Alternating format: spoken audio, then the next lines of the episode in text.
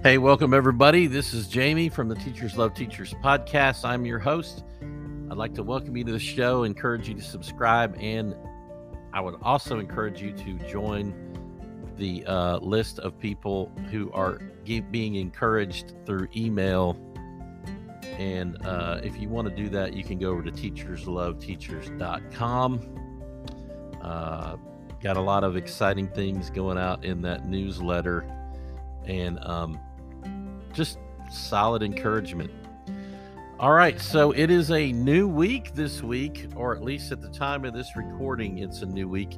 But regardless of where this day falls on the content schedule, we are starting a new theme today. So um, let's look at this theme. It's called uh, The Fruits of the Spirit. And um, we'll talk about that. So let me just ask you this question first. Do you like juicy fruit, the gum? The reason I'm asking you that is I went to a church where they preached on the fruit of the Spirit and they handed out juicy fruit gum to everyone as the service ended. And you know, I thought that was actually a pretty good little idea because even though it was kind of cheesy, it made it memorable. And it and it made me it reminded me throughout my life how I need to develop the fruits of the Spirit. So, let's talk about that. Let's listen to this scripture uh, out of Galatians 5 16 through 26. It says, But the fruit of the Spirit is love, joy, peace, patience, kindness, goodness, faithfulness, gentleness, and self control. Against such things there is no law. Those who belong to Christ Jesus have crucified the flesh with its passions and desires. Since we live by the Spirit, let us keep in step with the Spirit. Let us not become conceited, provoking, and envying each other. All right. I like that last little bit because sometimes it gets overlooked in my mind. And it could be the part of the scripture that I have subconsciously ignored, possibly because I have some of those. Pro- I like to provoke people sometimes. Most of the time, I just do it in good fun. But you know, on a bad day, once in a blue moon, I might have promote, provoked somebody. And this scripture is definitely telling you not to do that. And it's also telling you not to envy each other.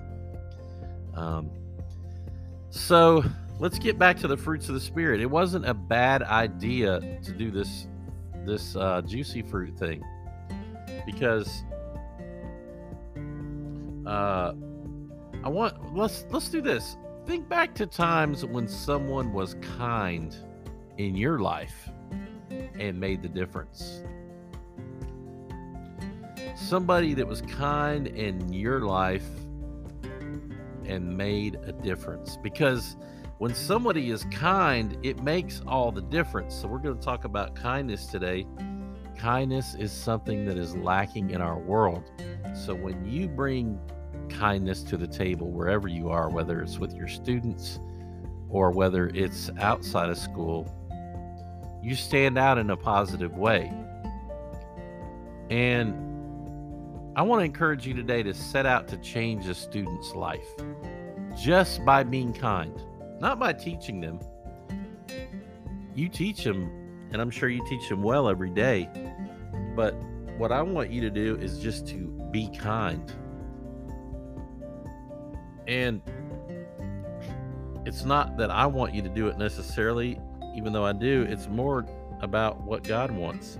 He wants all of us to be kind to each other.